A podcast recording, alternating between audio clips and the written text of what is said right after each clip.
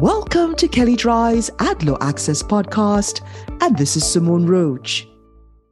Plaintiffs recently filed a class action lawsuit against Delta, alleging that the airline's carbon neutral claims, such as carbon neutral since March 2020 and travel confidently knowing that we will offset the carbon emitted on your Delta flight, are misleading because they are based on unreliable carbon offsets.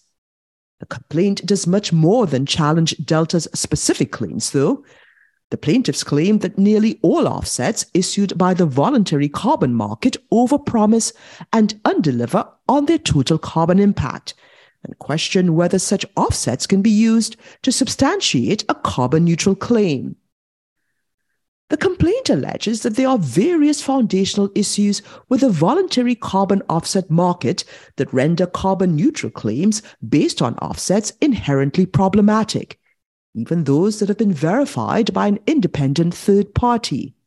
Relying largely on various articles that criticize offsets, the plaintiff focuses on four main themes accounting issues the complaint alleges that the voluntary carbon market has a tendency to inflate carbon impacts, resulting in phantom carbon credits.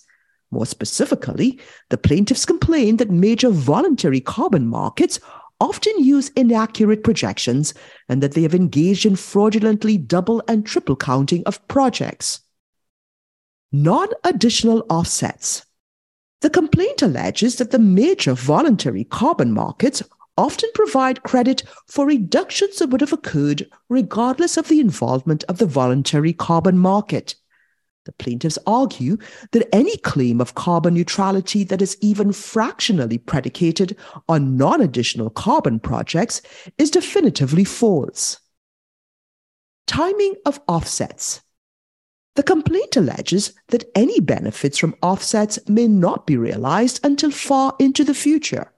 For example, although a flight today will dump carbon dioxide into the atmosphere right now, saplings planted today won't grow large enough to offset today's emissions for decades. Thus, Delta's claims that it was carbon neutral in a calendar year are false. Impermanent offsets.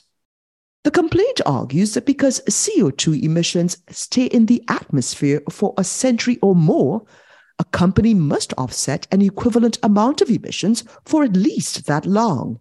However, many offset projects may not last that long.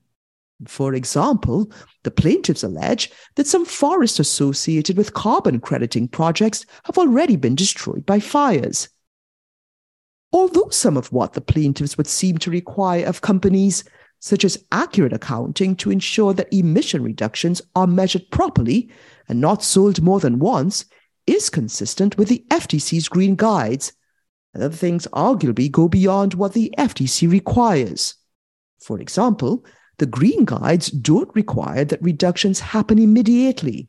Instead, they state that marketers should disclose if emission reductions won't occur for at least two years. The lawsuit was just filed, and Delta hasn't answered yet.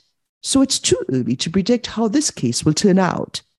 We'll be watching this case closely, though, because the decision could have a significant impact on any company that makes claims based on the purchase of carbon offsets. So stay tuned for updates. And if you'd like more information on what you've heard on this topic, please contact either Gonzalo Mon or Katie Rogers, and you can find their contact details in the show notes. And also, please see our Advertising and Privacy Law Resource Center available at kelleydrye.com. And please download the AdLaw Access app for Apple and Android phones, available in the Apple app and Google Play stores.